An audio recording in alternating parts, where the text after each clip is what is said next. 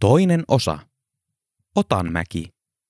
Vuodesta 1968 vuoteen 1976.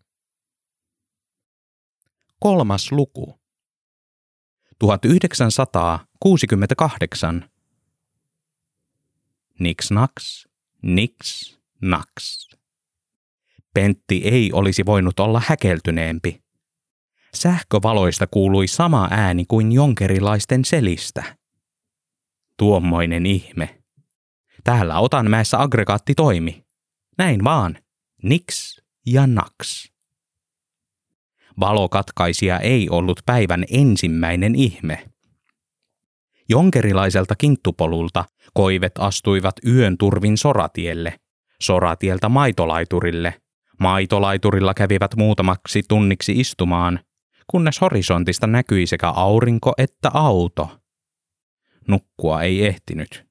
Oli mietittävä paljon ja kaikkea. Linjuri oli rohiseva, aikansa elänyt pötkylä. Paholaisen vaunu olisi Hulda määritellyt. Tästä ei ollut paluuta. Takana ei ollut mitään. Edessä liitteen miehet. Heitä Pentti odotti, sillä mitään muuta ei voinut enää odottaa.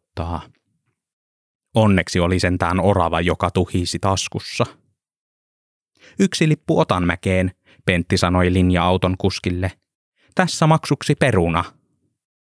Kuski pyöritteli pottua ja sitten päätään. Ei ollut ensimmäinen kerta, kun maalaiset yrittivät maksaa muulla kuin rahalla. Markka tätä maailmaa pyöritti, kannattamatonta bussireittiä myös. Kuski palautti potun ja vaati rahaa. Kun poika kaivoi hetken pientä nyssäkkäänsä ja ojensi toisen perunan, ajuri hermostui. Sinnikkäitä nämä maalaiset. Hän nakkasi potun ikkunasta ojaan ja sanoi, että mikäli vielä kerran matkaa yritettiin perunalla ostaa, heittäisi hän itse maalaisen samalla tavalla ojaan kuin tuon rupisen potun. Orava ei jaksanut enää kuunnella märinää, vaan kävi mottaamassa räpättävää univormumiestä terveellä käpälällään naamalle. Johan loppui rahanhimo. Pentti istahti penkille, pani kielensä keskelle suuta, puristeli nyssäkkää ja hämmästeli liikkuvia puita, vaikka itse pysyi paikallaan. Jännitti tällainen epäluonnollinen matkan teko. Onneksi linjurissa oli muitakin matkustajia. Kokonaista kaksi. Toisiinsa juurtunut iäkäs pariskunta – Onko ensimmäinen kerta onnikassa? He kysyivät. Pentti nyökkäsi, ja pariskunnan satavuotiaat kurtut menivät naurusta niin ryppyyn, ettei silmiä näkynyt. Ryppyjen takaa he alkoivat puhua siitä, että linja-autoa ei tarvinnut pelätä. Se vaan mennä huristaisi läpi mäkien ja mutkien luotettavasti kuluneilla renkaillaan. Mutta olikos nuori mies käynyt junassa – se vasta seikkailu olikin, kun kerran meni. Muistatko Liisa? Kyllä muistan Matti. Kylät vaihtuivat toisiin kyliin, paketoidut pellot seuraaviin. Kuuset vilistivät ohi ja muuttuivat yhä suoremmiksi. Pariskunta puhua pulvatti kolmatta tuntia, ohi toisistaan ja pentille ja kuskille ja oravalle – kunnes nukahtivat kesken lauseen, naama toisensa olkapäällä, suut auki ja kielet ulkona. Pentti tarkisti vanhusten pulssit ja syventyi sitten Otanmäen väriliitteeseen. Kajaanin linja-autoasemalla bussi yskähti, päästi harmaan savuvanan ja sammui. Kuski kääntyi kolmeen asiakkaaseensa, huusi pääteasemaa ja vaati perunamiestä vaihtamaan onnikkaa, joka lähtisi laiturilta parin tunnin päästä. Pentti suojasi käsillään päätään matkalla bussista ulos, ettei vain karhu kävisi päälle tai talo sortuisi niskaan. Vanhukset seurasivat perässä ja hymyilivät kurttuista hymyään. Nämä rusinat olivat jo kokeneita Kajaanin kävijöitä, eivätkä olleet suojanneet käsillään itseään kaupungilta viiteen vuoteen. Menisi poika käymään siellä junassa, niin saisi tuntea vaaran ja todellisen elämyksen, he ajattelivat. Koko kahden tunnin vaihtoajan Pentti istui tiukasti bussiaseman penkillä, kädet rintakehän päällä suojana, ja pälyili peruna sylissään sivuilleen ja ylös kerrostaloihin. Romppasen valton kauhukertomukset Kajaanista Sodomana ja Gomorrana elivät sitkaassa. Tällä välin Kurre livahti tutkimaan uutta ympäristöään. Se ponnahti lähipuihin, keskusteli hetken paikallisten oravien kanssa ja kähvelsi samalla heidän käpynsä. Ne olivat märkiä ja mauttomia. Paikalliset kurret tiesivät kertoa, että liito-oravat olivat valloittaneet lähiseudun parhaimmat puut, eikä sinne tavallisilla oravilla ollut mitään asiaa. Liito-oravat ovat kurresuvun herraskaisia ja hyväkkäitä. Niitä pitäisi nakella nyrkeillä oikein urakalla, orava mietti. Työntää pakoputkeen joukolla – Toinen linjuri kolahteli asemalle, ja laiturille muodostui haalariasuisten miesten jono. Pyylevä kuski lyllersi avaamaan tavaratilan, johon haalariasuiset laskivat kassinsa ja kaupungissa kohonneen mielialansa. Orava piti huolen, ettei pyylevä ehtinyt vaatia markkoja perunan sijaan. Se heristi kuskille pientä nyrkkiään, pullisteli pieniä lihaksiaan ja morsetti hännällään, että parempi olisi kaasuttaa tästä käpyjumalan hylkäämästä paikasta ja sassiin. Muuten lätty lätisisi ja virkaasussa olisi muutakin kuin kahviläikkiä. Kuski painoi kaasua. Pakkoputki röyhytti sankan savun, renkaat ujelsivat, ratti kääntyi ja rietas syntikaupunki osuuskaupan houkutuksineen jäi taakse. Kaikki haalarimiehet tuijottivat koko matkan ikkunasta ulos harmaina ja ilmeettöminä. Yksikään heistä ei ollut liitteen mies. Kaikkea muuta. Homssuisia, haisevia, katkeria ja murisevia miehiä. Joku söi eväsleipää, joku naukkaili pullosta, kolmas pelasi itsensä kanssa räsypokkaa. Kaikilla oli elämässä vain yksi suunta, ja se suunta oli maan alla – Vuolijoen kunnan Otanmäen kylään saavuttiin vasta ilta myöhään ja useamman tunnin taivalluksen jälkeen, vaikka etäisyyttä Kajaaniin oli vaivaiset 38 kilometriä. Kylän katulamput hohkasivat kylmää valoa bussin aukaistuun tavaratilaan, josta työmies toisensa jälkeen poimi nyssäkkänsä ja työmoraalinsa. Pentti asteli alas linja-autosta asfalttipäällysteelle suoraan keinovalojen syliin – naksutti niskojaan ja yritti ymmärtää korkeita kerrostaloja. Yhteen niistä oli määrä mennä, vaikka niissä varmasti tulisi huimausta. Pentti askelsi sisään taloon ja törmäsi ensimmäisenä oveen, jossa luki hissi. Siihen ei Pentti kehdannut astua, sillä yhdelle päivälle oli ollut jo ihan kylliksi elämyksiä. Jos siellä hississä olisi joku ajuri, hänen kanssaan joutuisi varmasti väittelemään maksusta, eikä perunoita ollut liiaksi. Oravakin nukkui jo taskussa. Siitäkään tuskin olisi enää tänään maksuväittelijäksi. Pentti haparoi pimeässä raput ylös kuudenteen kerrokseen. Jokaisella tasanteella vastaan tuli samanlaisia ruskeita ovia, identtisiä päällekkäin ja vierekkäin. Niiden ovien takana joku nauroi, joku soitti harppua ja joku kuunteli rokkia. Yksistään tässä talossa saattoi asua enemmän ihmisiä kuin Jonkerissa, Pentti mietti, ja elivät vielä näin sopuisasti. Melkoinen ihme. Kuudennessa kerroksessa Pentti huomasi pienen valon kajastavan raollaan olevasta ovesta, johon oli teipattu lappu. Lapussa luki raollaan ja valot päällä tahallaan. Asukas Heikkinen tulee kun tulee. Ei oo vielä avainta. Eläkä saatana Korhonen tuu tänne, tämä ei oo sun kämppäs. Ja hiljaa rapussa sitten. Reippain syysterveisin, talonmies Juutinen. Kattoon liimattu, omituisen muotoinen öljylamppu oli niin kirkas, että se miltei sokeutti pentin. Hän yritti kopeloida valon läheltä lamppua pienemmäksi, mutta ei löytänyt pyöritysnuppia. Pentti rapsutti päätään, nojasi taaksepäin seinää vasten nähdäkseen paremmin ja teki vahinkotuttavuutta valokatkaisijan kanssa. Niks naks, niks naks. Pentti sulki oven takanaan ja rämppäsi valoja toista tuntia. Hän ei huomannut ajan kulumista, mutta ovensa kohdistuneen paukkeen kyllä huomasi. Hiljaa! Huuto ja paukutus kumahtelivat pitkin rappua. Ääni kajahteli kuudennesta kerroksesta alas ja ulos asti. Tanakasti humalaan ja kommunismiin uskova työläinen tahtoi sisälle kämppään, jota luuli omakseen. Anna anteeksi, Hilma, työläinen kailotti. Minä olen vielä niin tolaltaan siitä, että puolue meni perumaan viisikymppiset Prahan tapahtumien takia, että piti mennä kapakkiin miettimään. Ja siinä samalla reissulla hukkasin avaimet. Vaan en minä tyhjinkäsin tullut. Minä toin, minä toin sulle tämmöisen, tämmöisen sinisen napin.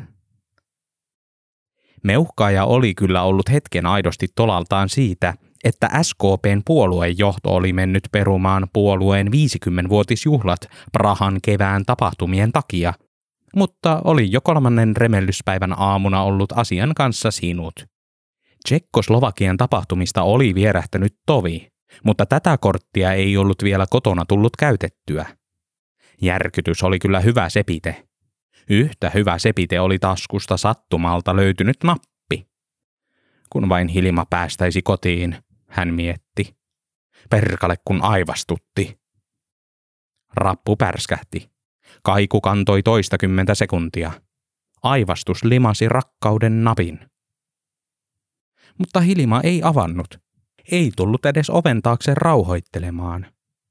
Sen sijaan kommunistille vieras ääni tuli ja supatti oven läpi, vavahdutti ja säikäytti. Tämä on varmasti jokin väärinkäsitys, ääni sanoi. Täällä Pentti Heikkinen Kuhmon Jonkerista. Humalaisen logiikka muutti miehen äänen huutomerkiksi ja sai sapen kiehahtamaan. Mies. Vieras mies. Omassa kämpässä. Jumalaota. Hyvää hyvyyttä ja puolivahingossa tuli oltua tieltä pois siivouksen ja Prahan kevään tapahtumien takia vain kolme päivää.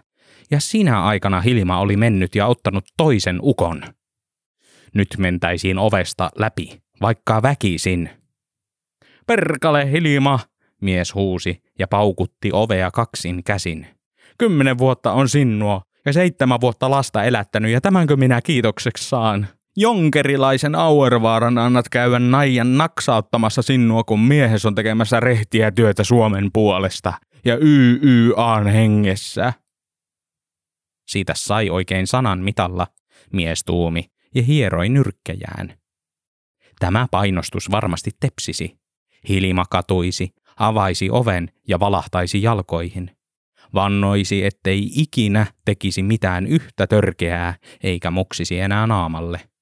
Itse antaisi anteeksi ja saisi hyvän syyn mennä kapakkiin takaisin ihan luvan kanssa. Mutta kattia kanssa. Tämä on kyllä minun asunto, Auervaara supatti ja pahoitteli. Synapsit tanssivat kommunistin päässä. Auervaaran asunto. Perkale, että Hilma kehtasikin mennä rietastelemaan vieraan ukon kämppään. Pitäisikö hakea työpaikalta hakku ja hakata ovi pirstaleeksi? Ei, nyrkit riittäisivät kyllä. Jumalauta Hilma, ettei riitä edes omaa kotihaureen harjoittamiseen, vaan pitää mennä vieraaseen pettiin heti kun silmä välttää. Täällä ei kyllä ole ketään muita kuin minä, Auervaara intti. Hiljaisuus. Voin minä vielä tarkistaa, Auervaara lupasi. Kommunisti kuuli miehen hipsuttelevan sukkasillaan läpi asuntonsa nurkat ja palaavan sitten oven taakse raportoimaan tilanteesta – ei siellä Hilmaa ollut. Kommunisti pakotti aivonsa töihin. Oliko sittenkin tullut erehdyttyä kerroksesta? Kun oikein keskitti katsetta, näki ympärillä olevissa ovissa vieraat nimet. Rankka työ vaati rankat huvit, Rankat huvit puolestaan ajoittaisia purkautumisia äänihuulien kautta. Sitä ei moni naapuri sietänyt, ja vaihtuvuus oli tiuhaa.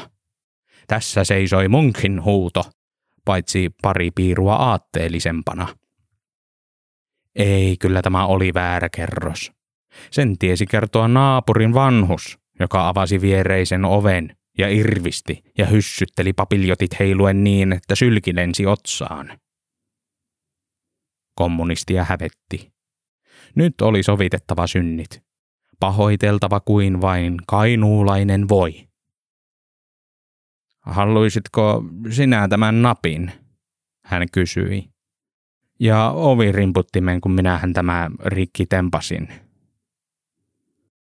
Pentti rautti varovaisesti ovea. Kommunistin oikeassa kädessä oli Pentin ovisummeri ja nappi. Vasen käsi hapuili seinää. Sumeat silmät harhailivat likaisissa kengän kärjissä.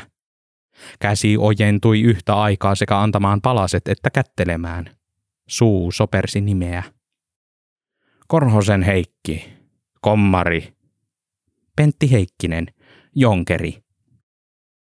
Oravakin esitteli itsensä. Se nosti päänsä taskusta, tuhahteli ja pyöritteli Pentin kädestä taskuun saamiaan esineitä. Ei ollut syötävää se. Harmi. Ei Pentti tiennyt, miksi päästi Heikin sisään. Oliko syy hänen koiran silmissään, pienessä jatkuvassa pärskimisessä vai pyylevässä olemuksessa, joka oli pingottanut nappeja irti työtakista?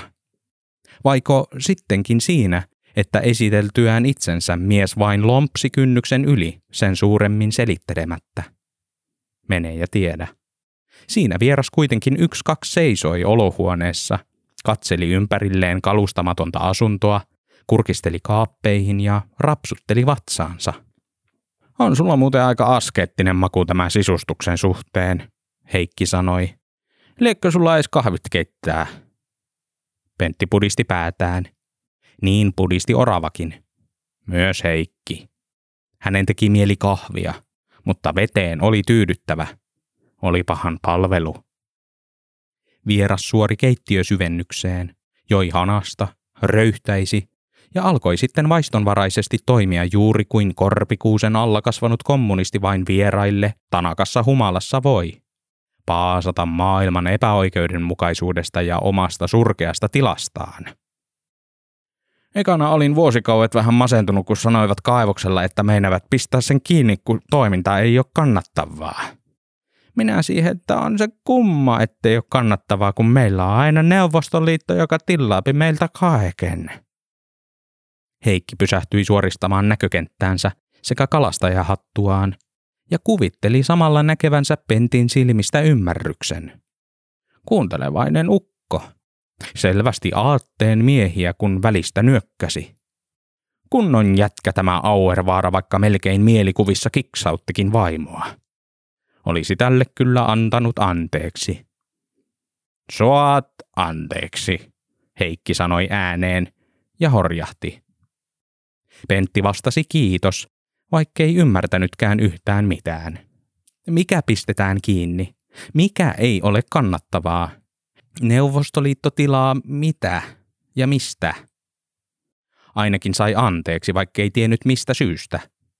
Eikä tässä kerennyt kyllä paljoa kysyäkään.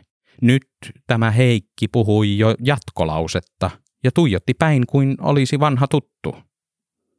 Sitten tästä kaivoksesta alettiin tehdä rautaruukkia. Ja nyt sen perästä täällä pyrrää sen verran kummallisia laitteistoja ja koneita, ettei perässä taho pyssyä. Uusia poria ja räjähteitä ja tapoja hakata malmia. Ei vanha, vanha ei opi. Mietipä, minä olen 33 vuotta vanha ja hiukkasen hukassa. Kai sinä tiedät, kyllähän sinä tiedät. M- millä tasolla sä muuten oot? En ole nähnyt sua ennen. Minä tulin vasta. Hetkinen. Tuu töihin. Onko nimes muuten Heikkinen? Pentti nyökkäsi, ja Heikin sisällä kävi riemun aalto. Aatteen jätkä, ja vielä työkaverina. Kyllä tästä kerrottiin jo eilen, mutta luultiin koko porukalla, että sieltä tulee joku oikeistolainen. Energiaa tuli nyt oikein roppakaupalla. Laskuhumalasta päästiin yli, että heilahti. Tälle miehelle voisi puhua asiansa halki, poikki ja pinoon heti. Ensin orientaatio se oli tärkein kaikista, ja se piti muistaa. Minut on nimittäin määrätty ottamaan sinut huomenna aamusella vastaan ja kertomaan talon tavoista. Tehdäänpä tämä orientaatio tässä ja nytte. Missäs tässä voi istua? Heikki pyöritti päätä, näkökenttää ja kalastajahattua hetken pitkin tyhjää asuntoa. Ei kun niin, sinähän olitti se askeesi mies. Istutaan lattialle. Lattialla Heikki otti vaikean ristiistunnan, räkäisi tuntuvimmat räät keuhkoistaan leualle, otti henkeä, sanoi pontevasti no niin, ja oli viimein valmis pitämään tulevalle työläiselle ja oravalle luentoa, josta rautaruukin esimiehet eivät olisi olleet järin iloisia. Varmasti Munkin huudollakin oli järsyttävät pomot. Ilmanko sitä huudatutti, Heikki mietti. Kuulepa Pentti ja kurrehis siinä. Kaivos on raakalaetos. Moni mainari on puolta rösähtänyt 50 metriä pimmeydessä kuilun pohjalle, eikä takaisin ou noustu. Ne on humpsahtanut ja kellahtanut selälleen sinne ikuiseen tyhjyyteen. Tälläkin on näin. Minä demonstroin. Heikki kampeutui selälleen ja tunsi hiipivän haukotuksen. Katto huojui silmissä. Luomet kävivät painaviksi. Lattia imi painovoimallaan. Ne on sulkenut silmäluomensa rauhassa viimeisen kerran ja nähnyt eissään pelekkää mustaa. Näin. Tämän sanottuaan Heikki vaikeni. Pentti päätteli miehen nukahtaneen, sillä tuskinpa niillä ikuiseen pimeyteen selälleen humpsahtaneilla ja kellahtaneilla mainareilla oli tapana aloittaa kovaa äänistä kuorsaamista siellä ikuisessa tyhjyydessä.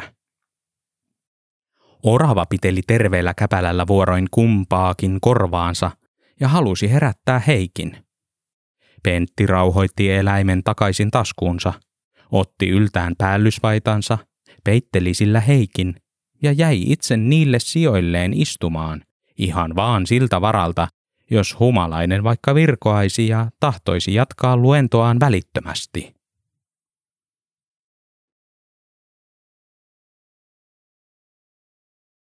Ennen sotia löydettyä Otanmäen Malmi-esiintymää ryhdyttiin todenteolla masinoimaan kaivoshankkeeksi sotakorvausten maksamisen aikoihin. Rahaa oli tauttava, kun rautamalmi oli kuumaa. Kainuu oli pidettävä leivän ja Suomen syrjässä kiinni, keinolla millä hyvänsä. Sodan jälkeinen kaivoksen nousu ja uho oli nopeaa. Otanmäki Oyn hallintoneuvoston piikkipaikalla hanketta oli edistämässä maakunnan moniottelija Urho Kekkonen, joka loihti yhdessä muiden napamiesten kanssa kokonaisen pitäjän korvesta kaivoksen ympärille. Suunnitelmissa haaveiltiin 40 000 asukkaan kaupungista, jonka katuvalojen katveessa lapset voisivat leikkiä ilta myöhään, kun samaan aikaan raavaat suomalaiset työläiset urakoisivat rintaröyhöllä ja nöyrin mielin Otanmäen, Kainuun ja koko Suomen hyväksi kaivoksessa, rikastamossa sekä vanadiinitehtaassa. Eduskunnan hienoisesta vastustuksesta huolimatta paikalle johdettiin pienen väännön jälkeen rautatie, ja ilo oli ylimmillään kaivoksen aloittaessa toimintansa ripeän rakentamisen jälkeen vuonna 1953. Vihdoinkin irti nälkämaasta, hurrattiin. Vihdoinkin kohti leveämpää leipää, ajatteli Kainuu. Väliäkös sillä, että visiot olivat rajuja, optimistisia ja rajusti yliampuvia? Kyllä päivä paistaisi mahtipontisiin suunnitelmiin. Ja niinhän se paistoi. Paistoi hetken, kunnes painui kaivoksen taa, eikä väläyttänyt enää rahtustakaan valoa. 15 vuotta kaivoksen avaamisen jälkeen Otanmäki ei ollut saavuttanut keskikokoisen kaupungin kokoa.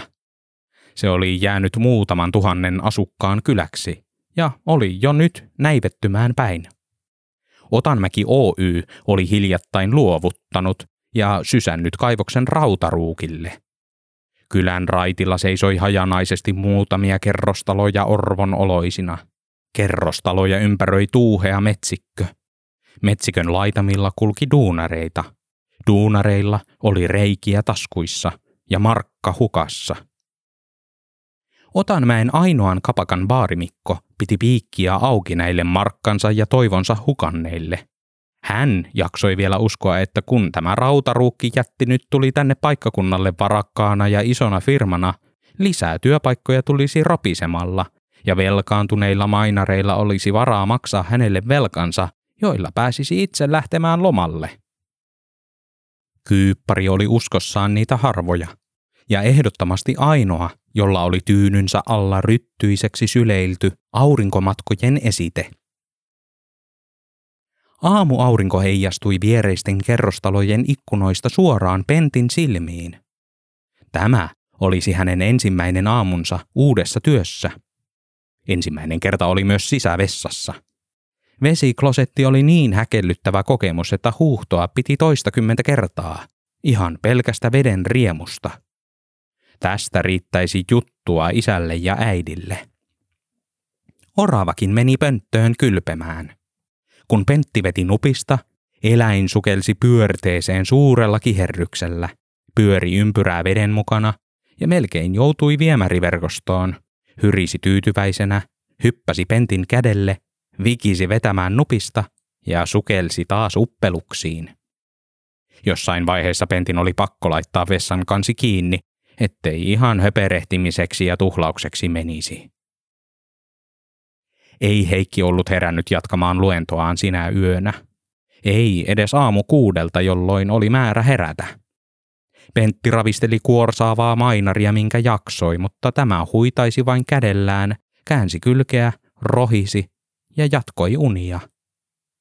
Oravakin kävi yrittämässä.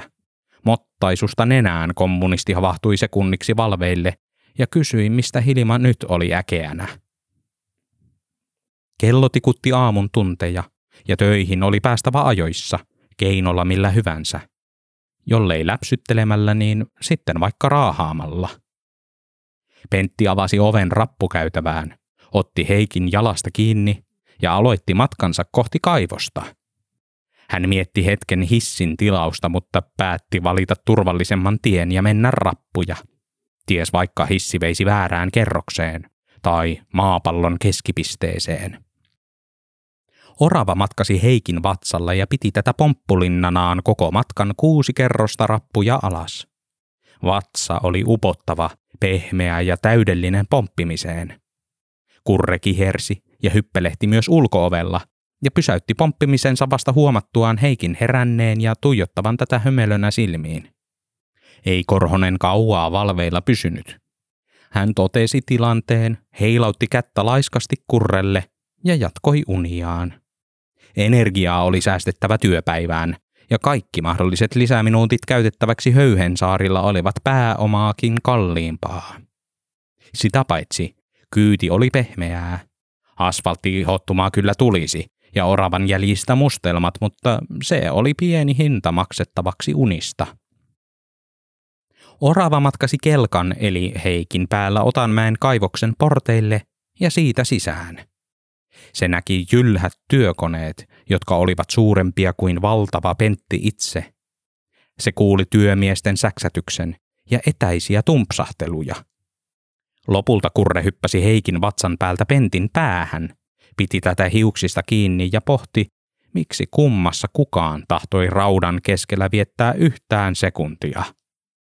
Pentti veti Heikin aina työläisten pukuhuoneeseen asti, ja oli juuri kysymässä, oliko oikeassa paikassa, kun yksi miehistä hoksasi korhosen ja huumorin paikan, säksätti ylös ja virnuili, lompsi kädet taskussa kuorsaavan mainarin pään ylle ja iski silmää pöydän ääressä istuvalle luikulle, joka alkoi kikattaa.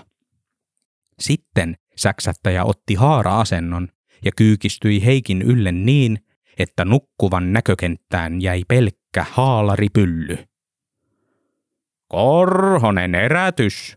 Reesnevi on sinua vastassa. Pylly Reesnevi kuului hupi Huttuselle, omasta mielestään kaivoksen hauskimmalle mainarille. Hänen niskansa oli jatkuvassa pienessä kumarassa, joko vuosikymmeniä jatkuneesta naurusta tai keski-iän ohittamisesta. Parta oli homssuinen ja harmaa ja säksätti leukojen mukana.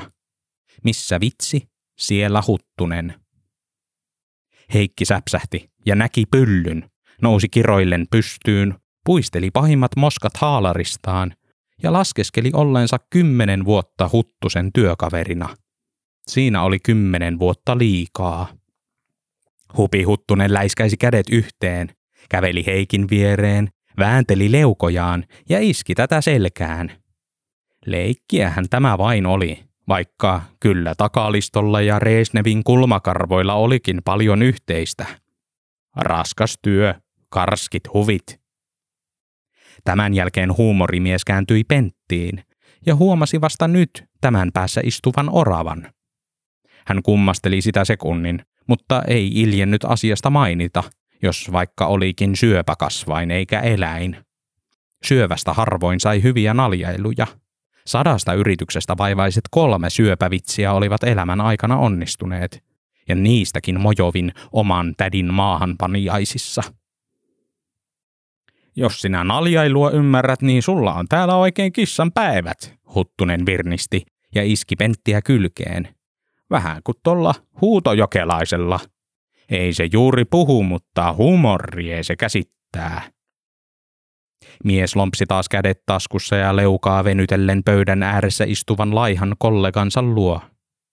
Jokelainen nauroi aina hänen jutuilleen, olivatpa ne kuinka moneen kertaan kerrottuja tai kuluneita tahansa. Mitään ei jokelainen koskaan puhunut, mutta nauroi sitä tomerammin, mitä vaikeampaa töissä oli. Nytkin hintelä luikku alkoi tirskua jo ennen kuin pöydän ääreen ennätti. Tiesitkös jokelainen, että työläisten ja johtajien suhteet on aina ollut selvät? Huttunen kysyi. Jokelainen pudisti päätään ja hytkyi naurun pidättämisen voimasta, vaikka oli kuullut tämänkin kaskun liki jokaisena päivänä reilun kymmenen vuoden ajan. Kypärä valui silmille, joista valui vesi. Ne suhteet on ihan kuin linjurikyyti. Yksi ohjaa ja muut vapisoo. Huutojokelaisen silmät pullistuivat suureksi. Pikkukieli värisi kurkun päässä ja pian vatsan pohjasta kumpusi kimakka nauru, jonka voimasta pukuhuoneen ikkunalasit helisivät. Mies kuulosti lokilta ja kirkui ensin täysillä puoli minuuttia, kunnes rauhoittui hekottelemaan tasaisesti kuin ylikierroksilla käyvä turbiini. Hupi Huttunen näki taas huumorin paikan ja tokaisi jo vuosikymmenen ajan kerrotun jatkokaskun tottuneen puolihuolimattomasti. Jos tuo puhuu samaan tappaan kuin nauraa, on ehkä parempi, ettei se puhu. Nyt jokelainen meni kaksin kerroin tuolillaan, kirkui jatkokaskun riemua falsetissa, hakkasi kämmenellään pöytää ja haukkoi henkeä.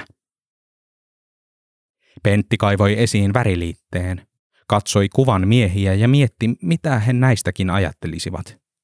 Missä olivat ne itsevarmat hakkaajat nyt? Tulisivatko he pian tuosta ovesta ja tulisivat hakemaan? Kuvan miehiä ei tullut.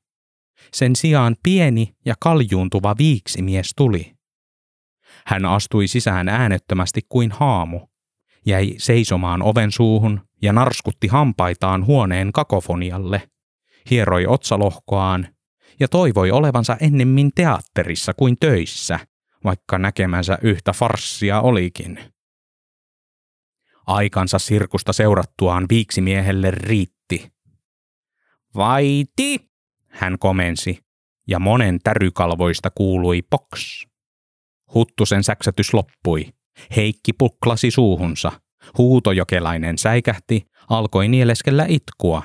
Nieleskelemisen myötä kasvot punehtuivat ja punehtumisen myötä luikku juoksi riviin nolostelemaan. Orava maastoutui pentin hiusten sekaan ja värisi. Pukuhuoneeseen saapastellut karjuva ilonpilaaja Armas Koskinen oli vasta hädin tuskin kolmea kymmentä, mutta oli onnistunut kiipimään johtotehtäviin äkkinäisellä karismaattisella kaljuuntumisellaan, tyhjällä katseellaan sekä pohjattoman tylyllä olemuksellaan. Häntä pelättiin liikanimeksi asti, mutta ei kunnioitettu. Hankala armas. Mutta kunnioituksesta viisi. Pelko riitti. Esimies oli ollut Otanmäessä vasta pari kuukautta vasta fuusioituneen Rautaruukki Oyn palkkaamana uutena tuulahduksena, mutta jo nyt hänen mittansa oli täynnä kaikkiin vanhoihin kyvyttömiin työläisiin, jotka eivät kyenneet toimimaan uudistuneen yhtiön vaatimalla tavalla. Ja tämä värisevä porukka oli idiootein ja onnettomin kaikista kyvyttömistä. Armas Koskisen teki mieli heittää pihalle kaikki, jotka eivät osanneet käyttää hypermoderneja poria tai sopeutuneet turvallisuusstandardeihin. Etenkin Huttusen, jonka kanssa sukset olivat olleet ristissä jo ensimmäisestä päivästä lähtien. Väärä leuka oli tuolloin kätellyt ja ohjeistanut tulokkaalle heti kaikki tietämänsä tavat maksimoida tauot, sen kummemmin tietämättä Armaksen esimiesasemaa. Inhottava tapaus, tiesi Armas. Mutta potkujakaan ei voinut noin vain antaa. Armas Koskinen manasi ammattiliitot syvimpään helvettiin.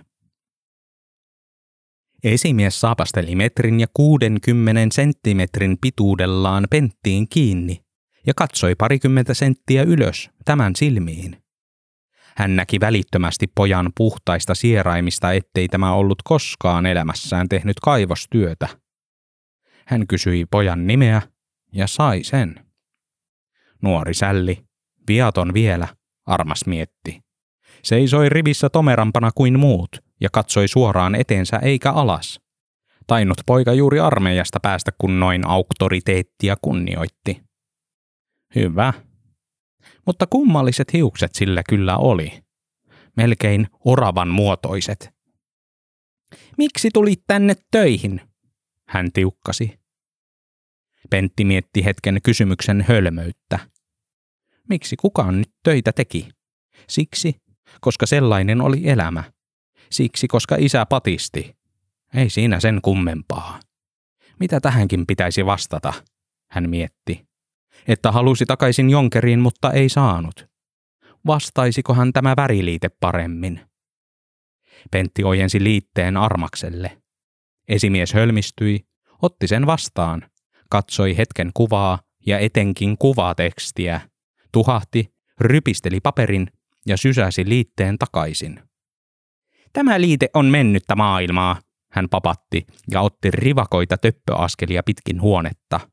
Meidän täytyy katsoa tulevaisuuteen ja nostaa rempalle menneen kaivoksen uumenista rautaruukin ja kainuun myönteisempi tulos. Sitä ei menneisyyteen tuijottelemalla tehdä. Sitten yhtäkkiä armas pysähtyi ja jäi tuijottamaan pentin tukkaa suu auki. Sieltä oli kohonnut esiin kouhotukseen ärsyyntynyt eläin, joka sähisi ja heristeli karvaista nyrkkiään päin. Kyllä se orava oli, eikä mikään lisäuloke. Sylki ja sätti ja pyöri pitkin päälakea niin kuin joku nyrkkeilijä. Esimies yritti tulkita Pentin silmiistä tämän hulluuden asteen. Sinulla on orava päässä. Kyllä, Pentti vastasi. Se on minun ystäväni. Armas sadatteli. Miksi aina työmiehet oli tämmöisiä? Miksi ei koskaan elämässä tapahtunut mitään hyvää? Miksei Kainuussa ollut enempää sivistysihmisiä, joiden kanssa viettää selvä järkistä iltaa? Miksi piti olla vain tällaisia kylähulluja?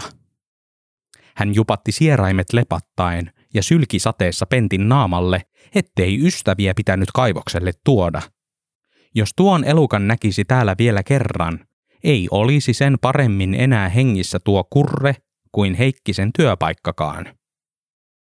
Sitten armas töpötteli ulkoovelle, aukaisi sen ja pyysi tulokasta heittämään eläimen ulos. Pentti nosti oraman kämmeniinsä, pyysi siltä anteeksi, käveli ovelle ja laski häkeltyneen eläimen maahan. Se värähteli ja pomppi terveillä käpälillään pitkin märkää asfalttia ja lopulta kipitti takaisin käsivarsille. Kun Pentti laski sen uudestaan, orava kimpaantui ja kipitettyään uudelleen muksaisi tätä nenälle, kampeutui miehen rintataskuun ja jäi siihen tuhisemaan. Anna minä, armas käski, otti taskusta kiinni, nappasi oravaa niskavilloista, heitti sen pitkälle sateeseen ja paiskasi äkkiä oven kiinni. Sillä selvä. Yksikin sekunti näiden sankareiden kanssa oli liikaa. Nyt piti ripeästi päästä takaisin aiheen syrjään ja pois tästä kamalasta ympäristöstä. Onko orientaatio annettu, Korhonen? Hän kysyi ja kääntyi ajatuksissaan puoliunessa olevaan Heikkiin, joka säpsähti päänsärystä takaisin todellisuuteen. Armaksen töpöttely ja läpsyttely oli käynyt korviin, ja nyt esimies oli töpötellyt ja läpsytellyt suoraan krapulaisen eteen nokkaa nyrpistelemään. Oliko orientaatio annettu? Heikki pohti. Muistikuvia ei ollut. Tärisytti. Mitä vastaat, Korhonen? varmasti ukkasi. Heikin suusta lipsahti muutama täytesana. Suussa maistui pahalta sekä eilinen että nykyisyys. Tämä työpaikka ei ollut ihmistä varten. Se oli hankalaa armasta varten. Jos olisi vain vähän varmempi itsestään, sanoisi takaisin suorat sanat. Kaikenlaisia muutoksia kyllä sieti, mutta ihmiselle piti antaa aikaa sopeutua niihin. On se annettu, vastasi Pentti etäämpää. Esimies murahti, puhisi ovelle, karjui hyvät työpäivät ja paukutti uksen mennessään kiinni niin, että saranat säikähtivät. Ilmassa roikkui kollektiivinen työläisten itku, pienuus, tärinä ja tunkkainen haju. Menneisyyden maailma oli saanut turpaansa uudelta dynaamiselta johtajaltaan jo ennen kuin työtakkia oli kunnolla saatu edes ylle. Pentti avasi ulkooven ja huhuili hetken oravaa, jota ei kuulunut missään. Lopulta hän vaatetti itsensä, pudisteli rypistynyttä väriliitettä hississä matkalla alas ja toivoi kuvan tolkkujen miehien kertovan lohdutuksen sanoja. Ei täällä olisi tämmöistä, he sanoisivat, ja hakkaisivat tomerasti selkään. Aikansa kuvaa katseltuaan Pentti kiinnitti huomionsa tarkemmin kuvatekstiin. Siinä luki. Otanmäki Oyn kaivoksella raavaat miehet paiskivat uutterasti töitä jälleen rakennuksen merkeissä. Tässä kuvassa jämpti johtaja Huttunen uskollisine työläisineen, vasemmalta lukien Heikki Korhonen, Johannes Jokelainen, nostaa Kainuun maaperästä rautamalmia ja hyvinvointia. Kuva Otto Köngäs, 1958.